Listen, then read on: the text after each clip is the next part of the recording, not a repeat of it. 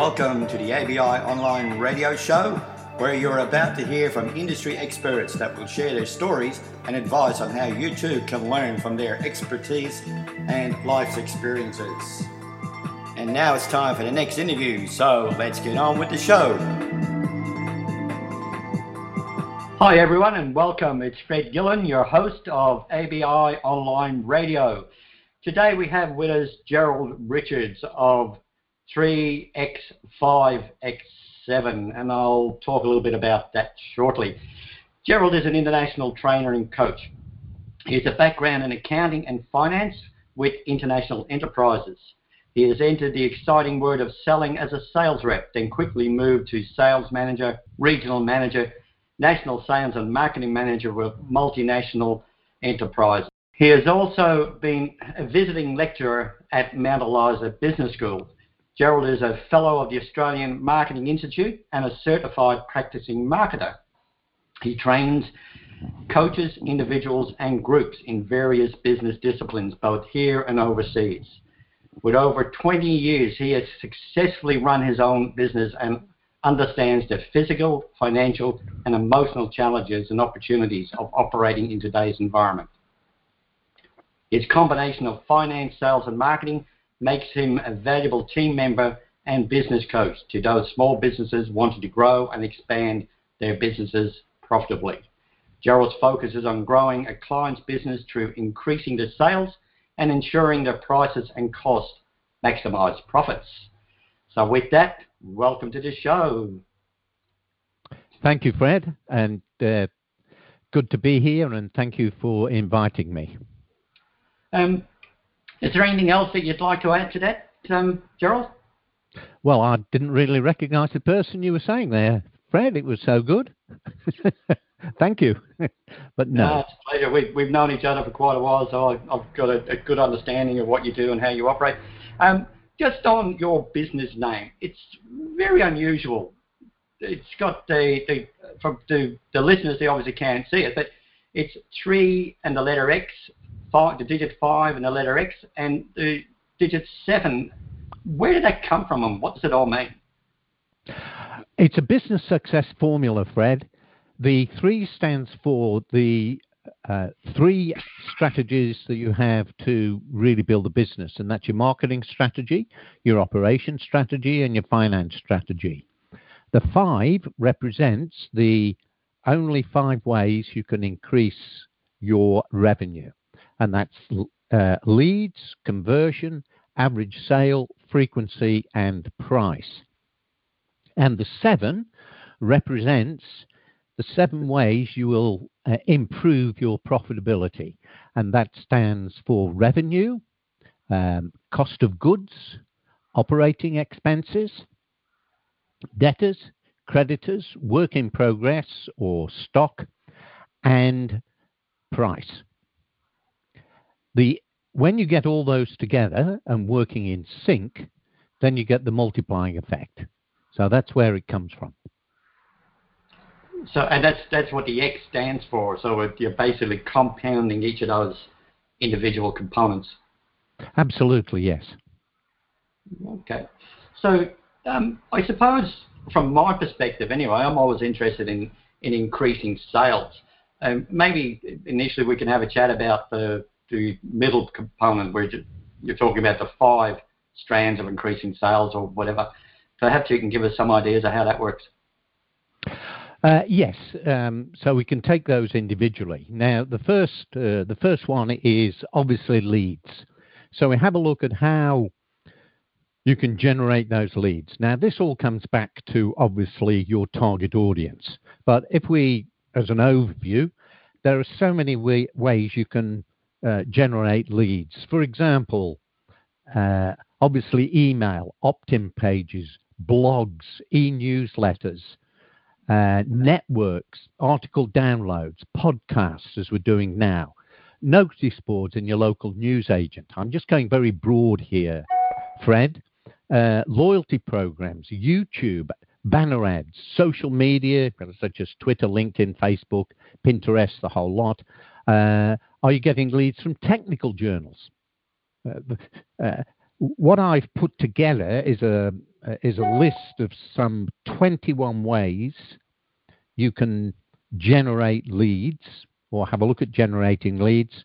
And then it uh, also gives you uh, an analysis, a checklist. Are you always doing it? Are you mostly doing it? Usually, sometimes, and seldom. So you can work through that.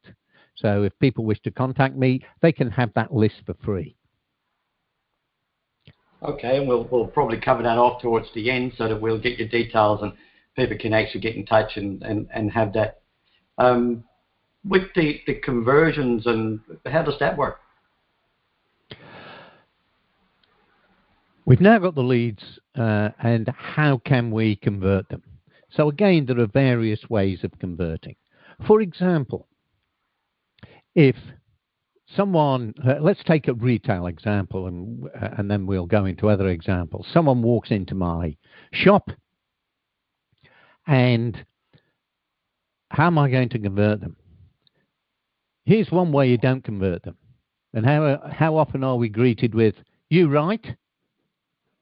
Um, or they don't even come over and um, help me to, to shop. They're called shop assistants, but then they don't assist. So, personal service is very important. It may just be something simple like, How may I help you? rather than, Can I help you? So, it's the little things that matter. Um, how easy is it to use your website? Can I get there quickly? Or do I go there? Oh, this looks too, like too much trouble and I'm off. Uh, offer a discount for people to uh, be converted. Uh, can I buy before a certain date? Is there a price for joining? What about running a competition to convert? Now, there are a myriad of ways of converting people, and they are some of them. And, and what's the next stage in your? That, so that's two of, of the five. Um, number three, average sales from memory. average right? sale. The average sale means um, I analyse generally what the average sale is, which in simple terms is what's my total revenue and divided by the number of people who've bought. So how can I increase that? The classic we all know about is would you like fries with that? So I go um, uh, learn from the big boys. You go into McDonald's, and actually, I went into McDonald's uh, today, but don't tell my personal trainer that, and just grabbed a, uh, an egg and bacon uh, sandwich. Um, what about my package pricing? Package pricing is uh, putting certain things together. Have a look at the internet. They will give you things for free or you'll start off on $10 a month and then they'll say, Would you like to upgrade? There's a classic example. Uh, one of the classics going back was Sussan's. This goes with this, goes with this. If you have a look at um, uh, uh, mannequins, they will dress the mannequin up with various things because they want to send a message hey, don't just buy the suit or the dress or whatever it is. Um, Suggestive selling, classic in restaurants. Uh, what sort of coffee would you like? We have uh, Irish coffee uh, at $12. You can have this, or you can have a cappuccino for $4. That's suggestive selling rather than uh, anything else you'd like.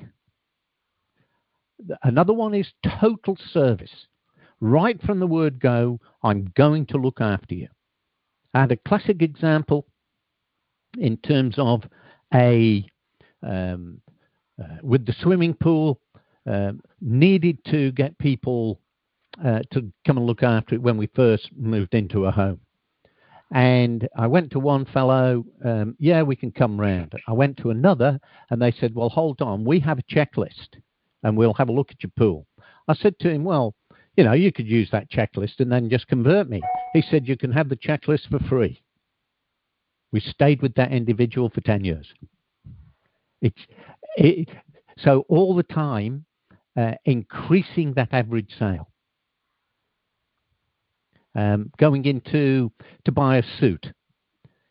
Uh, Now, sir, um, may I suggest uh, some ties that would go well with that? You're in the mood to buy.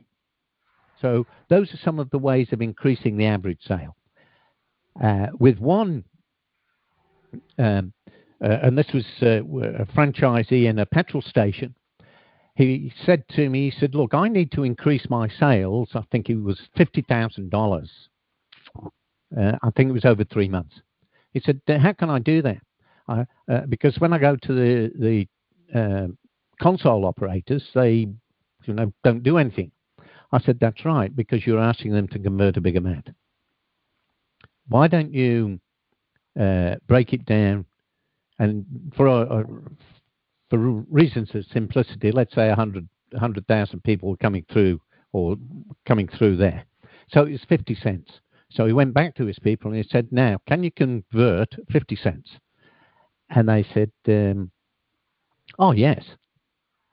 And so when you go into petrol stations, in a lot of cases these days, they will they will say, "Oh, would you? We've got um, we've got Smarties um, or uh, a chocolate bar on special. Would you like one?" Now, a lot of people will say no, but a lot of people will say yes. Know, I suppose that's one of the things that you notice, like when you go to supermarkets and stuff, they've got that, uh, you know, the, the bars of chocolates right beside the, the um, checkout, just so that it, it's the impulse buy, so they actually increase their sales by just getting you to spend money when you really shouldn't be. So um, there's a lot of that going on. Um, the I've, I've, actually written down your um, five points. So I believe the next one is frequency. So what's that? Is that about the number of people or the number of sales, or, or what's the frequency relate to? Frequency frequency relates to people.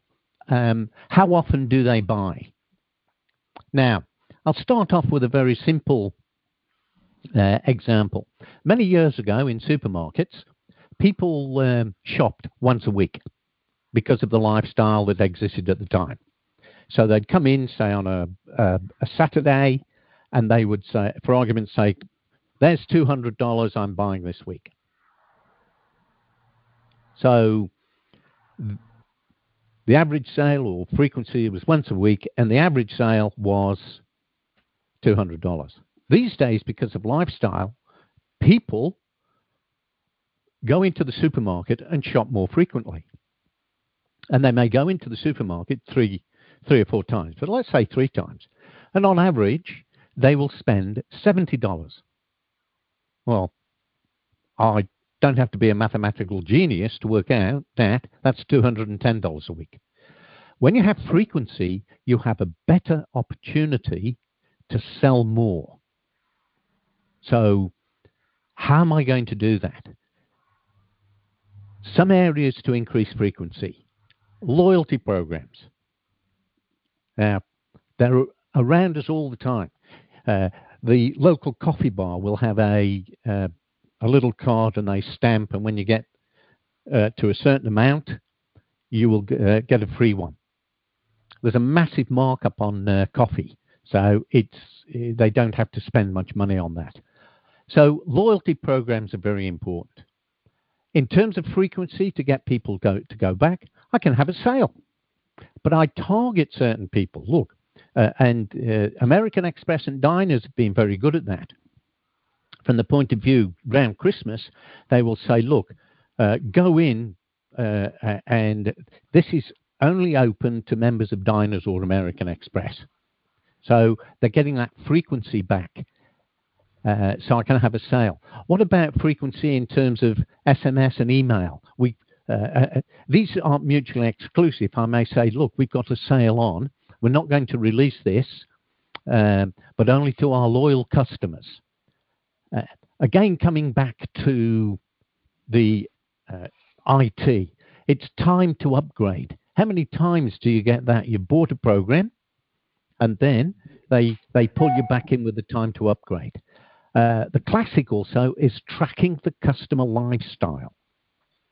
So, at what stage will they will they buy over a period of time? And I want them to come back more all the time. Now, frequency also relates to longevity. How can I keep that customer and get them to frequently buy from us. Because if they buy from us, frequency, they're not buying from someone else. Hmm. And the last one we've got down is price, which is probably you know one of the biggest ones at everybody's mind. So, is that um, you're talking about reducing the price, increasing the price, or keeping it the same? Price. Uh, it's a good question, and most people uh, look at prices. Oh, I just put a, I just put a dollar figure on it, and off I go. Um, it's a question of linking your pricing also to your marketing strategy. They're not um, mutually exclusive. Look, there are myriads of ways to package your pricing. For example, number one is what is the customer prepared to pay? You, compl- you ignore your costs. What value does the customer see in this, and are they prepared to pay? Now, that relates to your niche. Now, if you have a look at coaching, um, uh, I'll quote uh, the artist Whistler. An artist is not paid for his labor, he is paid for his vision. Now, as a business coach, how much are you prepared to pay that business coach to generate income? It's not what it costs the business coach, it's what um, that customer is prepared to pay.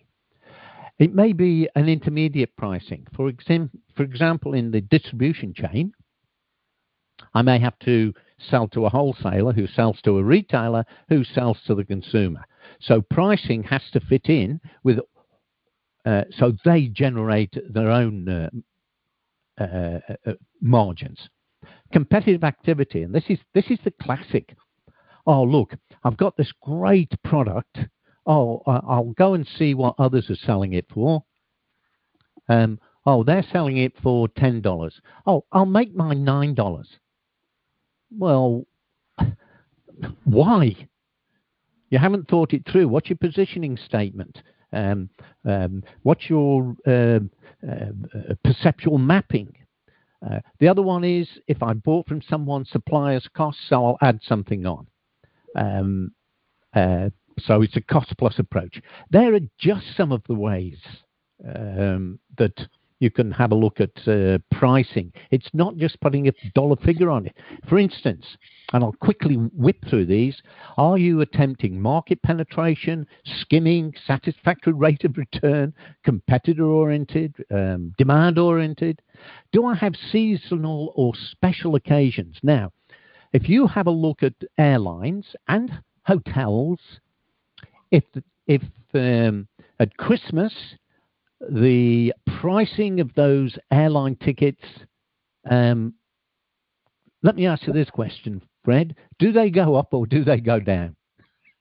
Um, I'd, I'd have to think about that for about half a second, and I reckon they always go up because um, you know it's supply and demand. So they, they know that there's people want to travel and they're going to have full planes, so they can charge bloody well what they like. Exactly. So that's seasonal. Um, I, I, don't know about you, Fred, but I've seen it during the uh, ski season that um, people ha- uh, that retailers have sales. Uh, yeah, no, surely. I'm, I'm, not into into the snow. I'm, i come from Ireland, had enough of it there, so um, I like the hot weather. But uh, yeah, no, I get I get your point. It's it's, it's spot on. Um, another one also uh, and these are all pricing strategies fitting into your marketing. Uh, the the classic is the happy hour. Now it started off in uh, in pubs. You know, you got your drinks reduced between, and then clubs reduced between say five and six or whatever. You'll see it now in um, in airlines happy hour. It, I've got this special on, but you've got to come on and, and buy between this time and this time. That's your happy hour. Um, so it won't last. Come in, grab it, and go. So there are many more pricing strategies we could talk about, and I can get excited about this. I keep emphasizing it is not just putting a price on something. It has to fit in with your marketing strategy and your operation strategy. Yep, no, totally agree. Um, the, I think we've, we've covered off your five ways to improve sales. Do, do you just want to explain again what the other two streams of your the, the, way you pull your business name together, what they were, and then maybe what uh, at some stage in the future we can come back and have a chat about the, the others and depending on the time that it takes. Um, maybe it could be over a couple of sessions. Happy to do so, Fred. I'll quickly go through the, the three strategies that whether you're a small business, the uh, local shop in the high street, or whether you're a, a L'Oreal or Procter and Gamble, there are three uh, strategies that you constantly have a look at the marketing strategy, the operation strategy, and the financial strategy.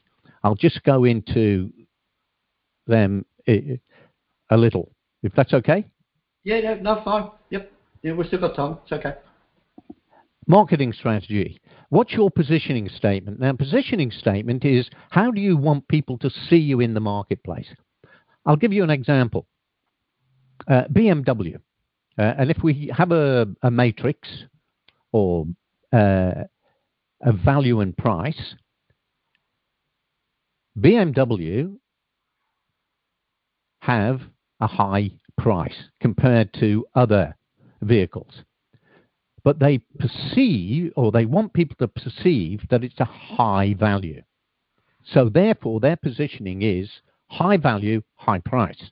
From that, everything flows. You go into a BMW showroom, spotless. The person will come over to you and say, How are you, sir? How may I help you?